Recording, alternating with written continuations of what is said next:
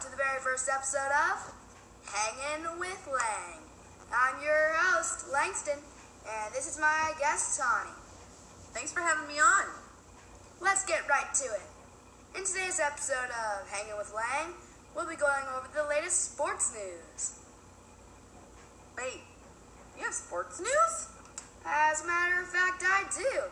But before we get to that, let's go over our weekly challenge.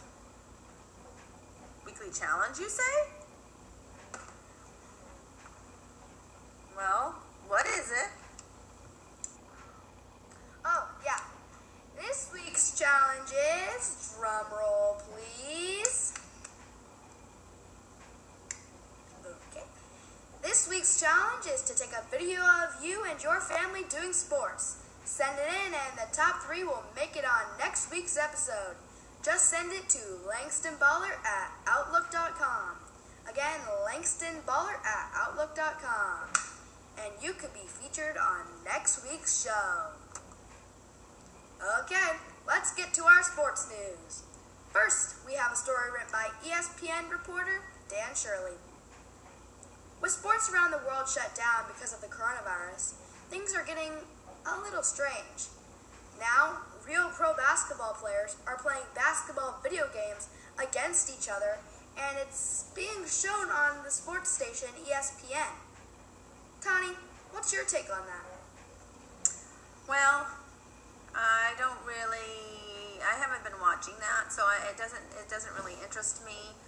I prefer seeing sports in person uh, or seeing actual sports happen. So I watched the Olympic gymnastics uh, team last week, and I re- uh, from 2012 they were replaying it, and I I would say that I would enjoy that more than watching people play video games.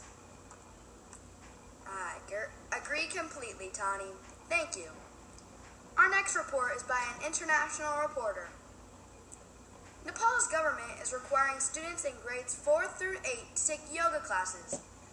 Government says the classes will give students exercise and improve their health. But some people don't like the idea because of yoga's connections to religion. That's interesting. What do you think, Tani?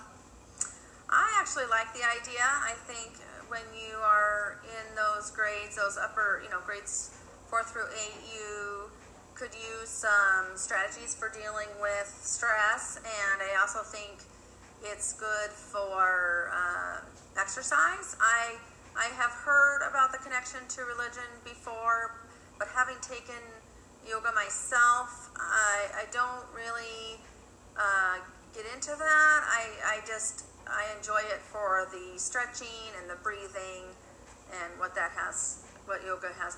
For me, that's what I like that yoga has to offer. Thank you so much, Tani. You always have the most interesting takes on things. That's all the time we have today. But I'll see you next time on Hanging with Lang.